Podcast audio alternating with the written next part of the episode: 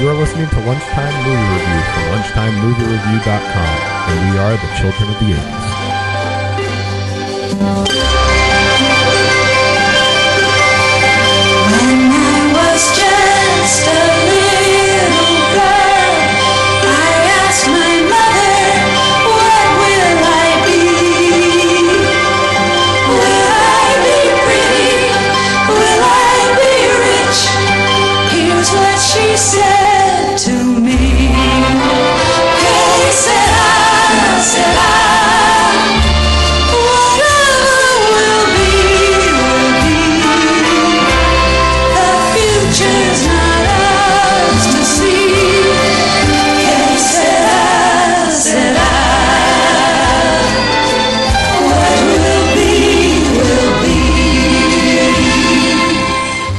Greetings and salutations. Welcome back to lunchtimemoviereview.com. We are the children of the 80s here for another for another movie review from our childhood. I'm Matt.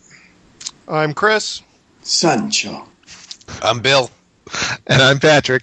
And we are back again to review another one of our favorite films from the 80s. Uh, but first, a word from our sponsor. This podcast is brought to you by Chainsaw Sex Toys. Is strip croquet just not getting it done? Try Chainsaw Sex Toys, and you'll have her saying Fuck me gently with the chainsaw. all night long. Chainsaw Sex Toys for big fun.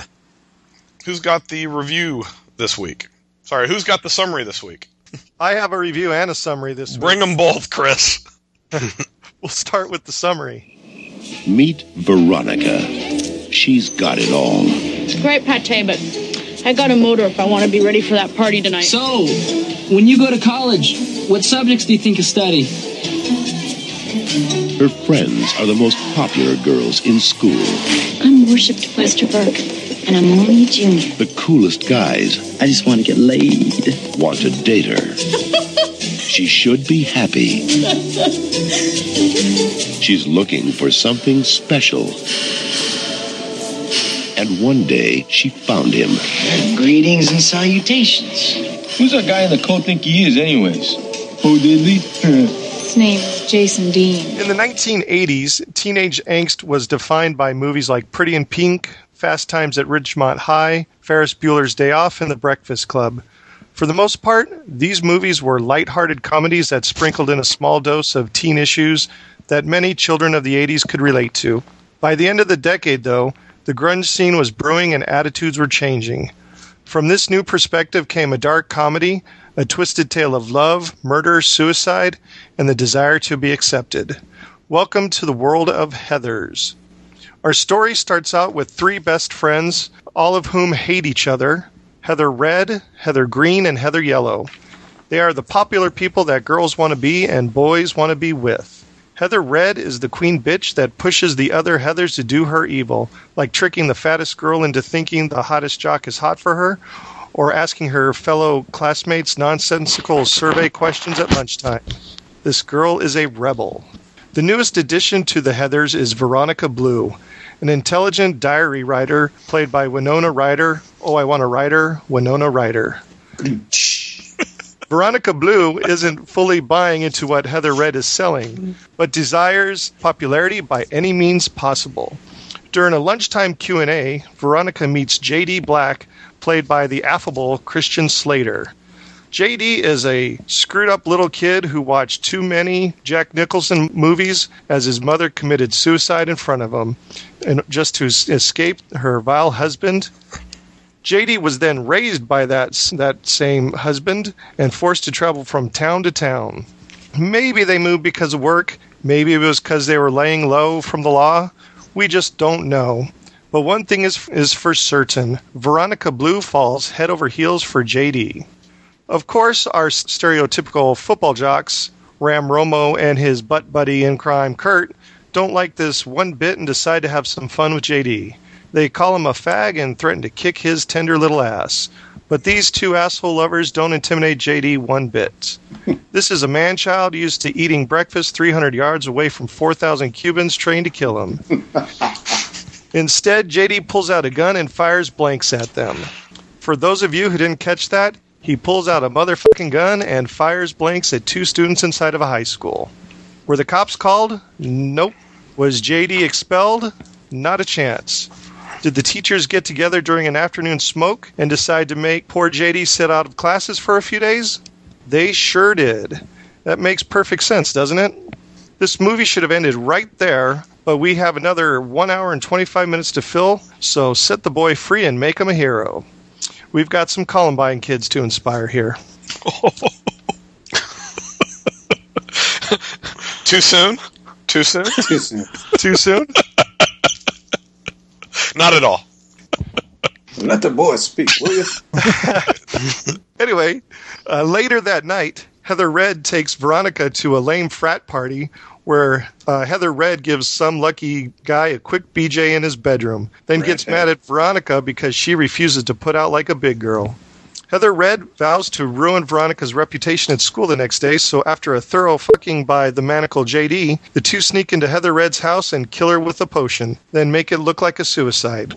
In death, Heather Red becomes even more popular at school when her sensationalized suicide is made out to be the final act of a misunderstood girl.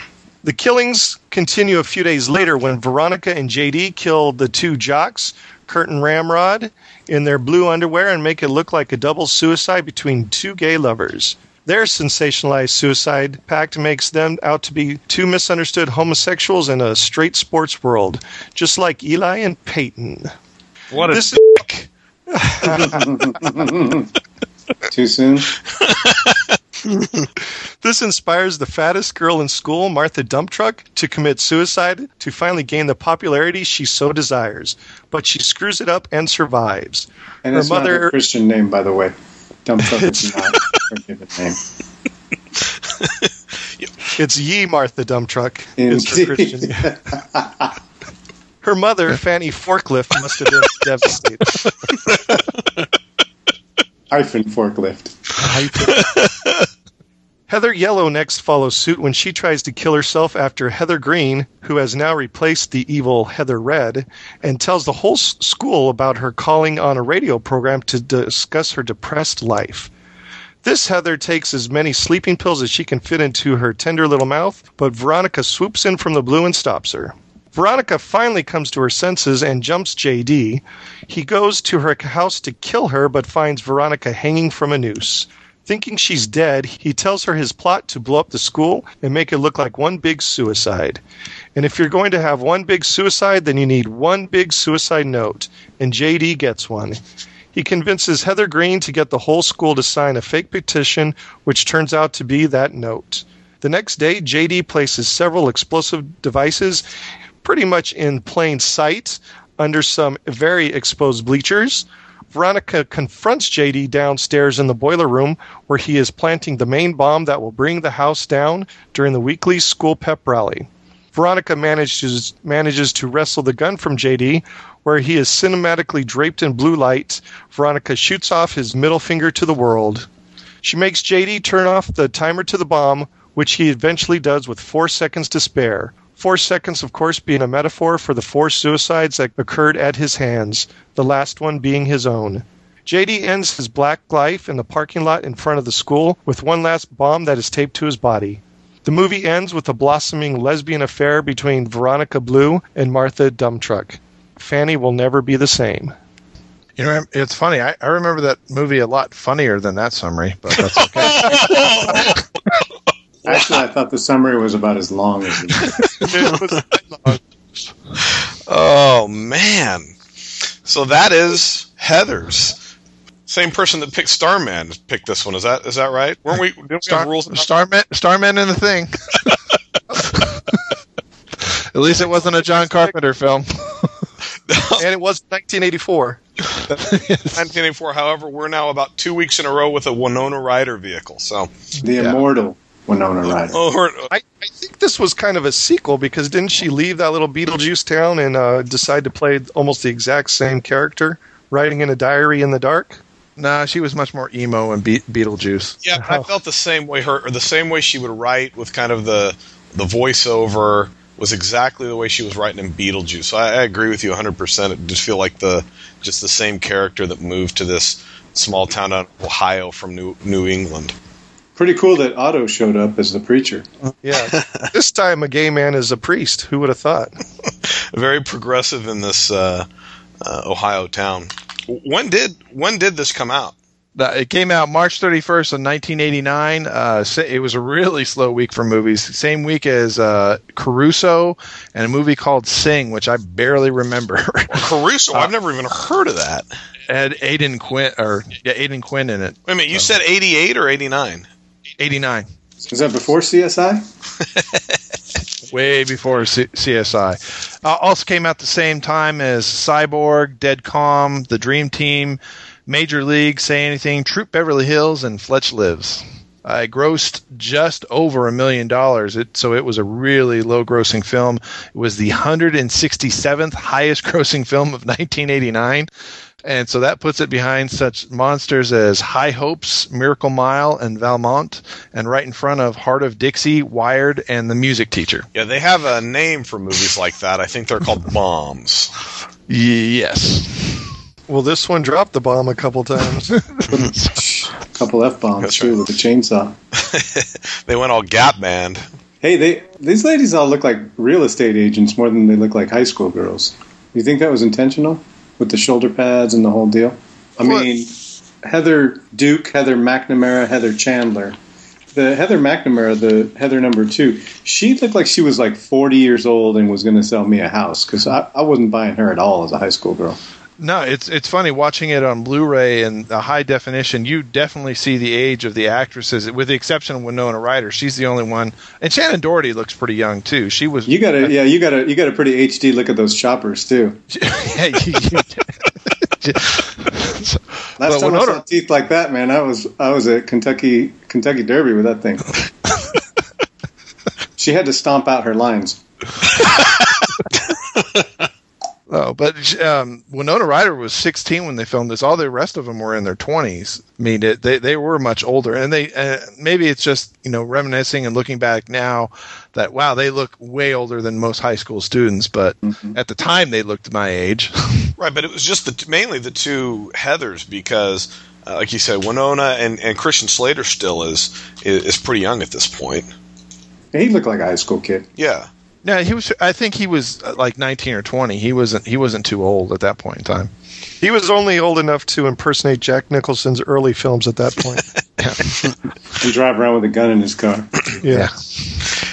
the the only actors really of, of note from my perspective are uh, the aforementioned uh, Winona Ryder, uh, Christian Slater, and then And Otto. and, and from uh, Beetlejuice, yeah, and um, oh, and Shannen Doherty, who the, but the the two uh, Heathers, the other or the other two Heathers rather, really never went on to do anything. Um, except one of them ended up six feet under. Uh, we'll talk about that. But those are the three. But what I was surprised at how little those three had done prior to this uh, to this film. Yeah, Christian Slater had done Name of the Rose with uh, Sean Connery, where he was essentially the second lead in the film, which I guess drew the attention of Winona Ryder and said we should cast this guy.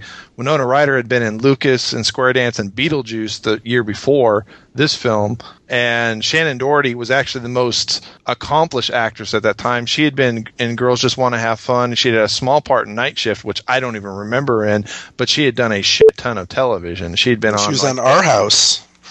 Okay, if she was at your house, that's fine. I No, no, understand. the, the Wilford Brimley television show Our House. She that's what I always remembered her from before 90210. She was one of the big people in uh, Our House with Chad Allen and Wilford Brimley. Oh man, is, d- I, I can I can picture this that beginning now that you said Wilford Brimley. And it's good for you. But yeah, but this is this really does kind of they're they're not really established actors, uh, any of them.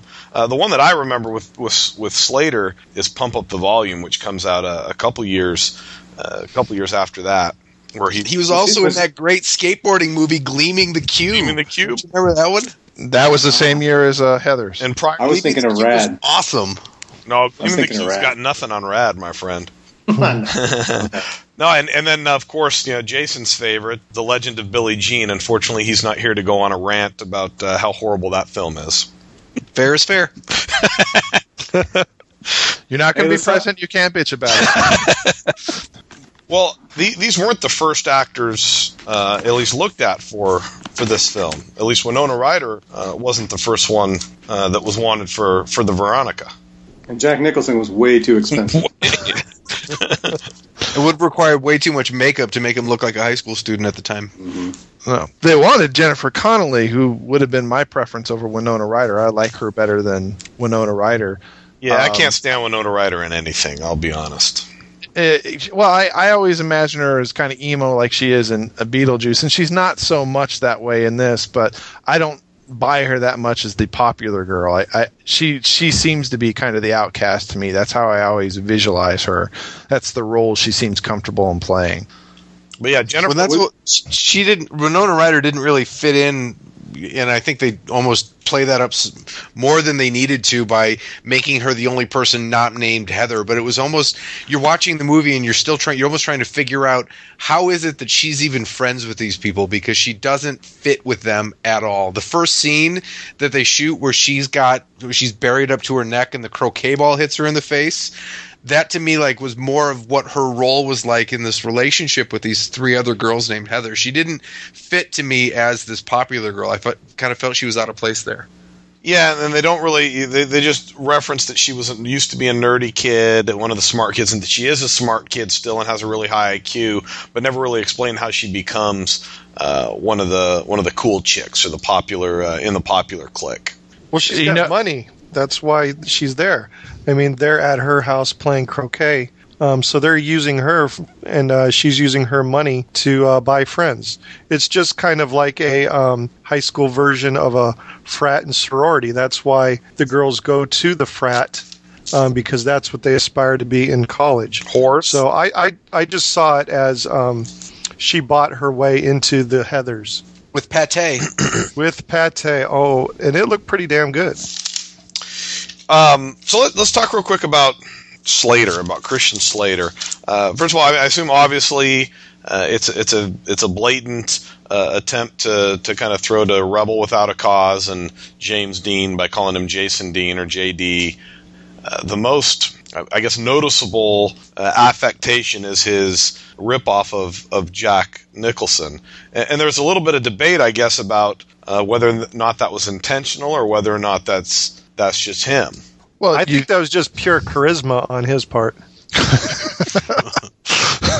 if that's what you want to call it. But well, that's, what ori- mean, that's what originally turned me off to this. I remember seeing this in '89 and just being like, "This guy's a douche," not not even paying any attention to it at that point in time. And even in '89, that earring looked uber gay. I'm sorry. Yeah, he has got what's it? The Morley Safer he was rocking. Yeah, but but Patrick, you were watching the commentary, and you said that they did reference that in the commentary. in in the commentary they talk about how f- the fallout of the film one of the criticisms of him just directly ripping off Nicholson and they said that's not him I mean that was basically his it, his performance it's it, he wasn't trying to he he may have done some things that were Nick Nicholson esque but the, his voice inflection that is just the way he speaks which I think is a bunch of shit because he's kind of abandoned that later on in his career. Maybe he's adapted so he doesn't get that because in his earlier films he was very Nicholson esque Right, and, and what I read was in, in my research was that he was specifically trying to model his performance off uh, Jack Nicholson, and he certainly does it uh, in in later films, particularly Pump Up the Volume, where he's he's trying to do the same exact thing. So uh, he, I think I think it's definitely affected. Uh, at least his performance is, is in, in trying to do it, but it is a bit off-putting uh, because it seems a little forced from, in, especially in watching it back uh, as an adult. It just goes to show you that people will eat shit if you feed it to them. Because this guy became hugely popular, didn't he? I don't know if he became hugely popular. He had some success for in the early '90s, you know, kind somewhat as a lead actor, and then faded away with his domestic violence troubles. But and then Alleged he, domestic violence. no, I think he wasn't he convicted at some point or another. So I there was a lot of them. was convicted.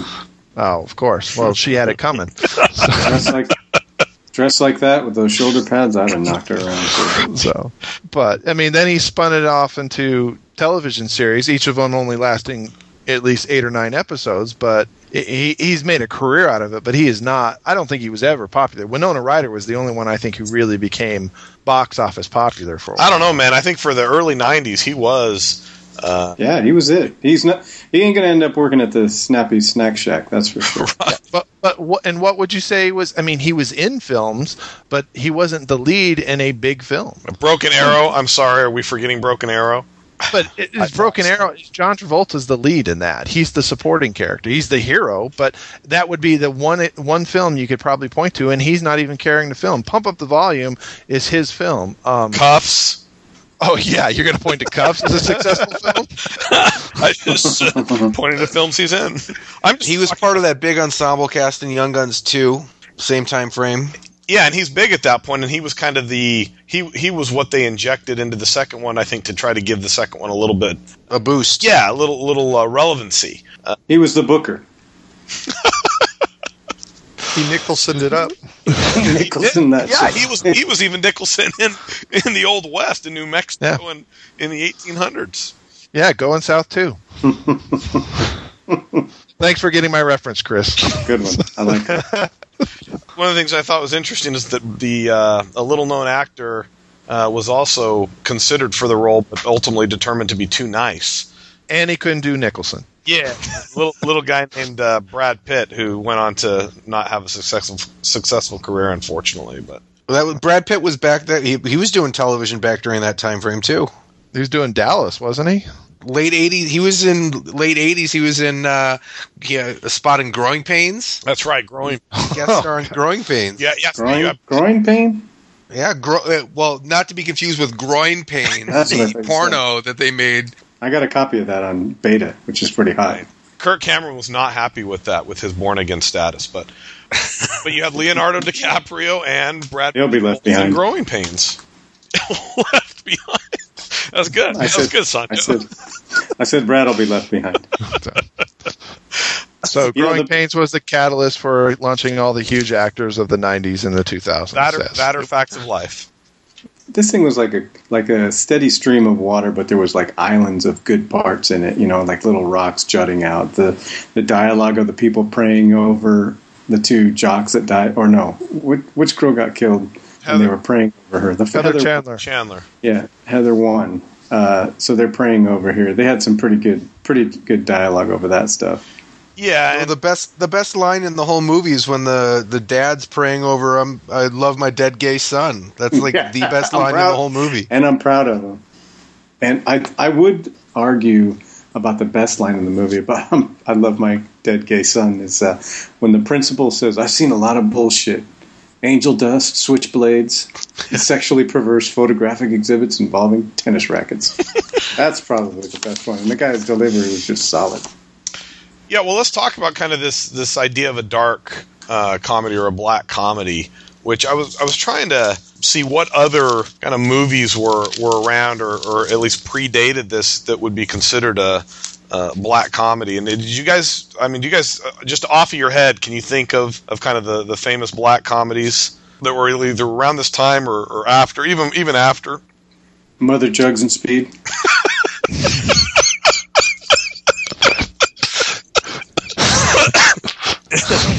Uh, you snuck up on me, Sancho.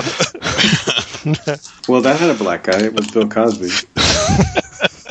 Hollywood Shuffle, Everything Richard Pryor did, 72 to 79. Stir Crazy. Silver Streak. no, but um, you know the one. I- Obviously, you think of Fargo, right? Is it, but that comes way later. Well, what about like Raising Arizona? You know, where it's like funny to kidnap a baby. Yeah, that's Yeah, but that was just goofy all around. This was like pseudo trying to make a statement or, you know, being dark and then being funny. It, it wasn't consistent either way. right. I mean, it's definitely different. I mean, they go to another level of, of I guess, dark or really disturbing themes and disturbing images. Even, uh, you know, you got American Psycho, which comes way later. You know, that that may be closer to this, where it's, it's kind of a serial killer, but. It, it, you really didn't have uh, There was Throw Mama from the Train a couple years earlier, though. Yeah, that was a pretty yeah, black that's, that's comedy. pretty close. And this, I think, takes it to another level, level and is trying to push the envelope with not just the teenage suicide, but you really got the the the, the uh, high school shooting stuff, the high school being exploded. You've got the gay sex stuff. You've got the sword fighting. The the image, the one scene that that might be one of the most well done, I guess, just just visually, is after she goes down on the guy, the one Heather, and then they show her in the bathroom wiping her mouth. It's just pretty. It's pretty disturbing. Yeah, Matt, we know that girls always swallow with you, but you know they don't need to wipe their mouth. But Yeah, that's why there's. tell them they need to stay down there for a little while long. this is kind of the first, maybe not dark comedy, but it's certainly the would be the first one uh, that's applied in the in the teen context in order to set off a subgenre of these these teen movies. And some of these ones I I had written down was like Mean Girls. You got Election. You got Jawbreaker. You got uh, But I'm a Cheerleader. That seem to follow in this same vein of fairly kind of real adult themes uh, and stories, but trying to do it in this real kind of hip, peppy type of way, like Heathers did. I think these are like angry chick flicks. I think they were real popular with the ladies. Well, it was also kind of an anti uh, Ferris Bueller Breakfast Club Right, right. sort of thing. It was kind of like, you know, we've done these, it, it's starting to play out. Uh, and then some filmmakers like, I'm going to make my version, and it's going to be a lot more real than this little bubblegum teenage crap. I mean, yeah, but it's not real. It's it's completely surreal and superficial. There's nothing real about this. It's, you know, they they try and portray high school as being this angst-ridden time with these cliques and whatnot, which it is to a certain extent, but it never goes to the point of people murdering other people in their schools because of these cliques, with the obvious glaring exceptions of things like Columbine. But it, they don't make it very realistic in its portrayal. Well, you talk about Columbine. How interesting that the, the the murderer really in this scene does wear the black trench coat that became synonymous with those with the Klebold's and the uh, you know that kid, the other kid from uh, from Columbine. Yet you didn't hear any Clampett. y- y- Jed Clampett. it was Jed Clampett, wasn't it? I think Super Mario also wore a black trench coat when he was doing his killing. Send comments to Chris at lunchtimemoviereview.com. well, you know, it's interesting because I that was when I was watching it and watching that scene in particular. You know, that was kind of my first thought: is did anybody look at this film? I mean, I know they like to jump on video games and other films, but I mean, this is almost like it was taken out of that page. And even his message is that those those kids were outcasts, and you know he's kind of an outcast, and you want to take out the popular people and you know clean the slate. I mean, that seems to be what JD's message is in this entire film. No, I'm with Yeah. you 100%, Patrick. That's what I was struck by is how uh, how similarly this kind of lined up to Columbine with uh, the the outcast kid going after the jocks and the cool kids. And, and I never heard this being talked about uh, around this time. And maybe there was just so much time removed, but I do see this as lining up more than uh, the things that they were pointing to at the time. And that it made just over a million dollars, Matt. So so very few people saw this fucking film to start with. at least in the movie theater, and that and that, that does kind of bring us to you know this is obviously one that we're willing to review. You know, so it's so it's a, a film that became part of the uh, you know somewhat of an icon- iconoclast or some somewhat part of uh, part of the pop culture, and, and what what do we attribute that to? I oh, I think part of it is probably the success that some of the leads went on to have. Shannen Doherty in 90210 became huge. Uh, Winona Ryder has had a very long career and, and got really popular in the early 90s with this movie and Beetlejuice and and other movies, and I think probably that's what's contributed. To, uh, you know, I didn't see it in the theater. I don't remember when I first saw it. Probably sometime in the early '90s after it was out on uh, on video or on HBO or something. But uh, I think it was because there was a lot of people that became much more popular later on, and you look back and you say, "Hey, they're in this quirky, dark movie about suicide, and maybe we should watch that now too." Well, you well, actually, I kind of disagree with that. Is I, I think this helped get those actors famous, but I, you know, I was a senior in high school when this came out in video, and I didn't see it in the theaters either. As, as well as no one else in the world, but I remember people talking about it when it came out on video, and that's what caused me to go watch it. Some of the, the people I hung out with in high school had mentioned, "Hey, I saw this film, and it was it was kind of cool." That was all it was described as, is kind of cool, and and, and I was entertained by it back then, and and I think it grew had kind of this minor cult following that continues to follow to this day, and the fact that all the actors went on to bigger things has brought even more attention to it now because it really was a, a nothing film. It wasn't made by anybody well known, didn't star anybody well known, and didn't make any money. Interesting. Do you guys think that this that they were trying to make a social commentary piece with this? Yeah, I absolutely do think they were trying to make a social commentary piece. Uh, I think I think that was their intention. If you listen to the commentary, that they wanted to, they felt that they were dealing with it in a an extreme way of showing the differences of the classes in uh, society of high school, the the different cliques and groups, and how how they interact with each other, and how this confrontation that you know that it, it easily could explode. That you know, driving someone to do the extreme because the extreme makes an impression. This is the you know juxtaposed Breakfast Club right here. This is 1988, 89 post or you know Nirvana or merging type of stuff. This is the answer to the Breakfast Club. This this movie was the last 20 minutes of Breakfast Club riddled with angst and nihilism and just you know snarky unhappiness. So you've you've got the same message that you know can't we all just get along kind of a thing because we're all in this together. Yet Heathers takes it to another extent where they're killing people and and they make it funny and dark comedy by making it out to be you know repressed homosexual suicide pacts and and the guys buried in their helmets and stuff. But it's just it's just a retread. It's not anything new.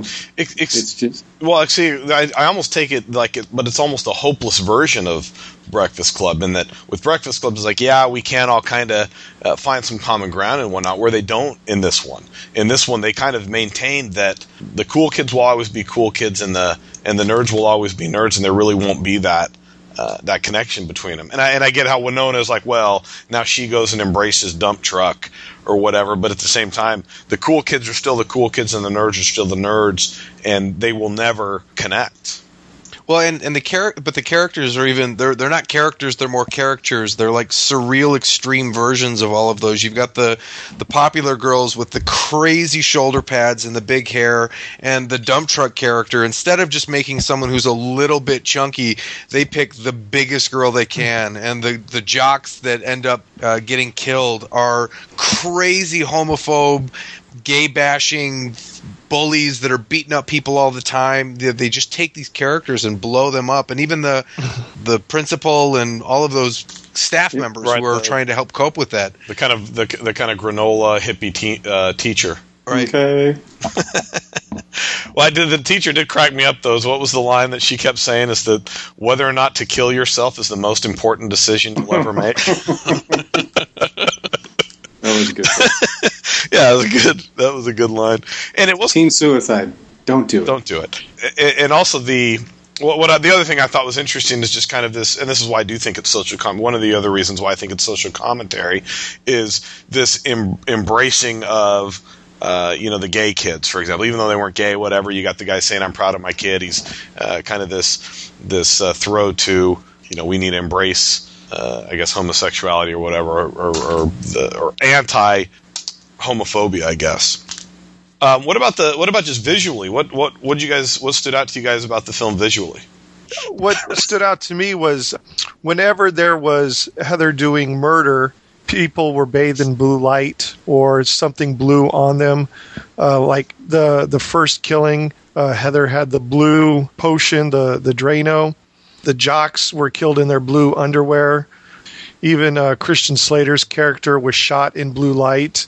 When When first uh, Heather blew that one dude. uh, I think Winona was actually in a blue lit uh, alleyway when she got sick. And uh, the the guys, um, when they were cow tipping, it was blue light that she was running away from. All of the Heathers were each signified by their color. Um, of course, they all wanted to be the red color, which is the symbol of love, and all the, and everybody in the school only wanted to be loved. So that was the color to be achieved. You know, you even have the the green Heather fighting Veronica for the little red scrunchie in the movie. So this was very um, heavily symbolic with colors, Right, and the JD character was always in black. always in black. Um, and, and what I was struck by is, in addition to the colors, was just how bright and and peppy it, it was visually, basically throughout the whole uh, the whole thing. So you got this dark comedy, but it's it's it's it is presented in almost a you know Alice in Wonderland esque image, and and I think that's stolen down the road with films like uh, But I'm a Cheerleader, uh, which which does the same thing, Jawbreaker, um, and and and some of those other films that come uh, that come after. Well, I think they're also going for like a, a fake look to these to si- signify the, the people's fakeness. You know, the, the Heathers all are very, they're not real to each other, both personality wise and visually. And so, in the world that they live in, even their house, uh, their entire lifestyle from uh, waking up to going to bed is in a fake world that uh, yeah, they isn't play really what they croquet for crying out loud. Who plays croquet? Who plays croquet? And who eats pate, honestly? Well, and even the way they, uh, uh, also the way they use colors. That you know, Heather Chandler is is red. That's her color. At the beginning of the film, Heather Duke goes and gets her er, gets her ball or something, and, and Heather Chandler says, "I'm red. I'm always red. You know that." And Heather Duke wants to become Heather Chandler, and ultimately does later in the Mhm. film, where she gets the red bandana. I mean, that's her secret desire, and so it's not. I, I mean, they, they use it for to effect. Uh, I I mean, it's a it's a basic, simple effect, but you know, it's the subtext. I, I didn't pick up on the color, the colors of the scenes until this most recent time when I was watching it. That whenever there something was going on, blue was there. And when uh, the yellow Heather went to kill herself, what color were the pills in her mouth? Right. Orange. Yellow. Damn it. No, orange was, orange was the color of the friend uh, playing croquet. The, the Betty one Finn? that- the, the one that was the outsider, the girl with the glasses. Betty Finn. Yeah, the, yeah, that- Betty, Betty and Veronica. the re- Yeah. uh, yeah, Betty Finn, played by Renee Estevez, the sister of uh, Emilio and Charlie Sheen. Yeah, but it was Betty and Veronica, and that was that was intentional. Is is uh, Veronica and Betty from uh, Archie comics? And orange is also the color of tigers, which is uh, where Charlie Sheen uh, got his tiger, Tiger juice, blood. Yeah, his tiger blood. good point. Now, did you guys notice the kind of these dr- awkward dream sequences, kind of out of nowhere? You you talked about the first scene where her head is out of the the ground in, in the first croquet scene, and then you've got one of the death scenes where the all the all the people are in or all the students are in uh, kind of robes like like graduation robes. The, I mean, it seemed like they were going for something else, is like what really is real and what is not real, but then but then abandoned it uh, after the fact. But I don't. I think it was just I think it was just weak storyline and and Winona Ryder to me was not believable as a likable person. You didn't really get that like they're the bitches, I'm the nice one. There was just like this whole blend and there was like no conflict with her at all except whatever it was with uh, you know James Daniels whatever. It just didn't seem real believable. I didn't I didn't think dark comedy or not. I just think it was so loose that yeah, it just drifted from like these lame dream sequence sequences and back. It just Well, and I agree with you. She she they she kind of abdicates responsibility that she had in both the Chandler murder, where she she knows that the guy that she's got the cup that's supposed to make her sick, versus him who's got the poison, and then she flat out shoots the dude, knowing what's going on at that point. But yet they kind of try to make it sound like she's been duped. So I, I agree with you. I think "loose" is a really good description of kind of the uh, the story and, and what they were trying to accomplish. and the other Heather's vaginas. It's also a Very loose. adjective. Yeah, very loose. You know, I, every time I've watched this, I've always wondered if they had intended to make this uh, questionable, the whole movie being a dream scene. Exactly. Me Um, too. You know, um, because it, it starts off with her writing in the diary, uh, writing down whatever she wants, and uh, they very easily could have just made this one big dream sequence, or her writing in her diary what she would like to do to uh, the other Heathers. Well, I do think it's interesting what the original ending was, and that's kind of what lends me to believe that that's what they were going for. Is this I this this kind of twist ending at the end?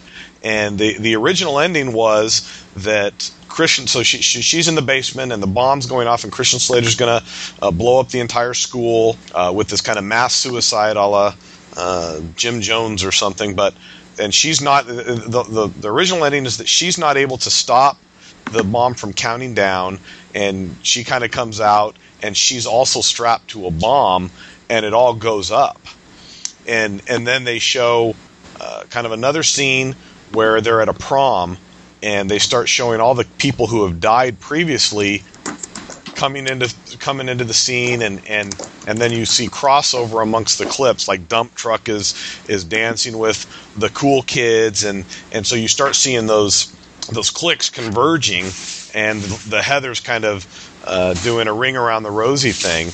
And it was was supposed to be an idea that everyone does die in this in in the uh, in the school and and Christian Slater's character JD at some point does say well, the only way all cliques can get together is in heaven, and so it's supposed to be kind of a, a, throw to that, which is yeah, they all die, and this is the only time anyone can really get along. Which I think then all those dream sequences and everything start kind of making sense, and then it becomes a they go all the way again with a dark film, which I think would have been a, a little more interesting and a little more compelling than what they did. Well, how would those kids in Columbine been able to blow up the whole school too? Then I think we're just in a way we're just blessed that they didn't go with that ending. yeah. Patrick, what's your what's your take on uh, on Heathers? I really liked this film when I saw it. When I saw it, I was 17 at the time, so I was probably the target demographic. Um, I really enjoyed it. I saw the Christian Slater, you know, impersonation of Nicholson for what it was. Uh, I was entertained by it then. It's worn a little thin in the repeat viewings since then. I actually still like the film. I still enjoy the film. It's it's not one that I enjoy nearly as much as I used to. I do think it's very dated. Uh, a lot of the dialogue, uh, the "fuck me gently with a chainsaw," uh, you know, "stop pulling my dick." It does seem a little stilted. Although I thought they were very funny back then, and I do think they're iconic to this film. Um, I don't think it th- that kind of dialogue doesn't play well with teenagers today or even audiences today. And so the people who liked it back then are the only ones who are probably going to like it now.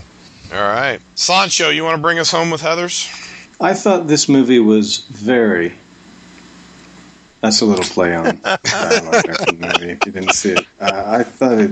Uh, I don't know. I wasn't feeling it. I, I, remember not being moved by it at all at the time. Uh, I didn't think it I didn't get all of the stuff that you guys really got into it, mostly because I'm not a very bright fellow. But uh, other than that, um, yeah, I thought it was really played out. Aside from Otto and a couple of the other things, I I didn't think it was worthy of watching. In fact, the second time, just recently watching it again for this, I, I had a hard time sitting through it. I was kind of like ready to shut it off a few times. So it sucked. That's my take. It sucked from Sancho. Uh, Chris, what, what's your take? Uh, my take is that uh, Sancho wanted to be a football player in this movie. I'm wearing my blue underwear. I've always liked this movie. I've never cared for the Christian Slater part. Uh, I, I, think I just don't care for Christian Slater's acting style. Uh, but um, I always I liked it when I first saw it. Uh, I kind of agree with Patrick that it's kind of dated now. I think it's uh, it's extremely campy in some sections now, but overall, I still like this movie. Bill. Yeah, I remember liking it back when I was in high school, and I actually watched it just just because a couple of months ago, and I didn't like it as much now as I remembered liking it back then. Uh, I agree that there were some parts that I think were a bit overdone, and uh, I think campy is a pretty good word for it. I think a lot of the dialogue probably was forced. Uh, I don't think it really holds up. You know, when you when you look back at some of the iconic movies of the '80s, I think that the the box office probably got this one right in terms of the amount of money it made, and um, I think that it has some witty lines. I still think that "I love my dead gay son" is a great line. um, one of the better lines in the movie, and uh, there's moments I think in this movie that are really well done. But I, I think the rest of it felt a little bit too characterized and a little bit too forced, and just kind of an all right film. Yeah, I don't. Uh, I don't remember loving it as a in high school. Um, at least when I saw it on VHS, probably my sophomore junior year. Uh, and, and I agree with the most part with what what everyone said, except I do think it commits to being a dark comedy, and it goes all the way with with very disturbing uh, themes and and concepts. And it does set off a, a subgenre of dark teen comedy. And so, from that perspective, because I do think it it sets it off, it stands the test of time because it is kind of the first that does that, and it it, it does go kind of deeper and darker than than films that even come after it. Even though it is visually, it's dated um, with the with the big hair and the shoulder pads and and, and that and the cliche uh, dialogue. Uh, the fact that they do commit to a very very disturbing dark comedy I think works. And I do think it's campy, and I do think it's intentionally campy. And so, from that perspective, I'll say uh, uh, Heathers better now, probably than even even then. Mm-hmm. So, yeah, I know. Check check me out. Although I hate Winona Ryder completely. I've always liked Winona Ryder. She just I got always a liked different uh, style. Patrick Le, Labyorteaux, the guy who played Ram. Big fan of him on Little House on the Prairie. Yeah, it was an NCIS. Oh, you know, there is one the, the fact that I did want to throw out there. I don't know if you guys saw that there were two of these actors died. Uh, Who's that? The, there was the the one Heather, and I forget which Heather it was. If it was Heather Yellow, uh, Old Heather. Yeah, one of the old Heathers. Uh, but she died of a brain tumor, and there's the line that she's involved with where it says, "What did you What did you eat? A tumor for breakfast?" And she dies of a uh, brain tumor. And then there's the kid who's one of the friends who is over. Uh, the Heather who says, "Man, it would really suck to commit suicide, or I'd never commit suicide, or something like that." And he goes Kurt Cobain in 2000 and uh, kills himself. He released a gold record. Nope, shot, shotgun to shot shotgun to the Oh. face, my friend. No kidding. What's his name? Oh, it's like uh, Patrick LeBarrett or something. Uh, I forget offhand, but he's uh, the kind of the little kid uh, in there that says, you know, I'd never commit suicide, or how terrible would it be to commit suicide? No, he's it's it's when he's praying over the first Heather Yeah. at the funeral, and he's like, "Please help me never to commit suicide" or something like that. Yeah, that's that's it. So, See the one going to Harvard in the movie? mm, sure. Maybe I think he is. Yeah, I think he's praying. He he after he prays not to commit suicide, he might be the one that prays to get into a good Ivy League college, preferably Harvard or Cornell or something like that. Yeah. Yeah, so I thought that that is kind of an interesting one of those. Uh, oh, you call it the curse of Heathers, I guess, but uh, kind of an interesting little little anecdotes with this uh, uh, with this film. You know what I thought was interesting this uh, last time that I watched it because I hadn't seen it in about five or six years was even with all the killings and the the different uh, topics, I just found myself saying, I can't believe they're smoking in this film. you know, I, I don't know if it's because people don't smoke in films anymore, but uh, the the teachers in the lounge puffing away on uh, pipes and cigars and. I don't know. It just seemed kind of weird to me. Yeah, I And I don't remember. I don't remember being able to smoke a bong in the bathroom No. either, or smoking a joint uh, during an assembly. Yeah, and almost uh, burning your uh, bomb uh, with the match. Exactly. you got to be careful with that stuff. he did also go all um, kind of wild e coyote with kind of the the, the cylinder uh, bomb uh, pack there that, that you that you see. Everyone knows you go C four if you're going to blow up a school. Well, I think he learned that from Daddy, and uh, Daddy uses uh, low grade stuff when he's uh, blowing up his tenants' buildings Yeah. And his wife. That's and his wife. You gonna eat this? And what did your boyfriend say when you told him you're moving to Sherwood, Ohio? Answer him, Dick. Hey, Ram, doesn't this cafeteria have a no fags allowed rule? Oh, yeah. They seem to have an open door policy for assholes, though, don't they? What did you say, dickhead? I'll repeat myself.